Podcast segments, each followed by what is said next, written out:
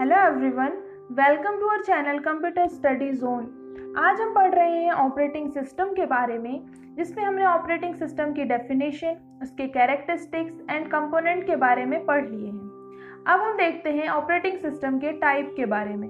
इससे पहले आप चैनल को फॉलो कर दें एंड बेल आइकन को प्रेस कर दें, जिससे आने वाले ऑडियो का नोटिफिकेशन आपको मिल सके।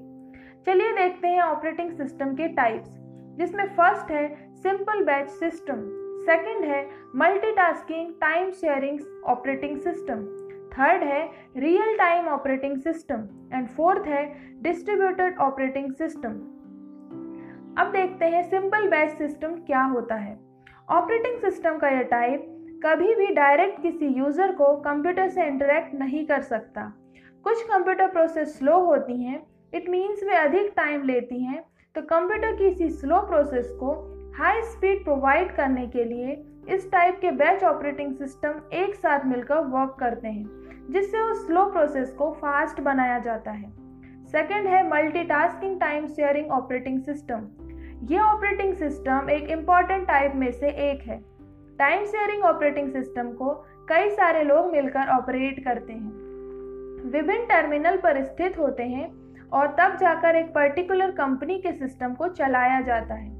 इस ऑपरेटिंग सिस्टम में प्रोसेसर का टाइम डिफरेंट यूज़र के बीच शेयर किया जाता है। थर्ड है, real time operating system. Operating system का यह टाइप स्पेशल पर्पस के लिए डिज़ाइन किया गया है। इस ऑपरेटिंग सिस्टम में जितनी भी एप्लीकेशन होती है, उसमें स्पीड से डेटा रिसीव होता है। साथ ही बिना किसी देरी के इसमें लाइव कार्य होता है। इस प्रकार के ऑपरेटिंग सिस्टम का यूज़ मिलिट्री सॉफ्टवेयर सिस्टम और स्पेस सॉफ्टवेयर सिस्टम में इंफॉर्मेशन के लिए किया जाता है। फोर्थ है distributed operating system computer user के लिए यह operating system high speed provide करता है। डिस्ट्रीब्यूटेड ऑपरेटिंग सिस्टम को बनाने का पर्पस भी यही था, एक पावरफुल माइक्रो प्रोसेसर बनाया जा सके, जो नई टेक्नोलॉजी के साथ वर्क कर सके। डिस्ट्रीब्यूटेड ऑपरेटिंग सिस्टम का एक मुख्य पर्पस ये भी है कि फास्ट स्पीड देने के साथ साथ ये कम खर्चीला भी होता है।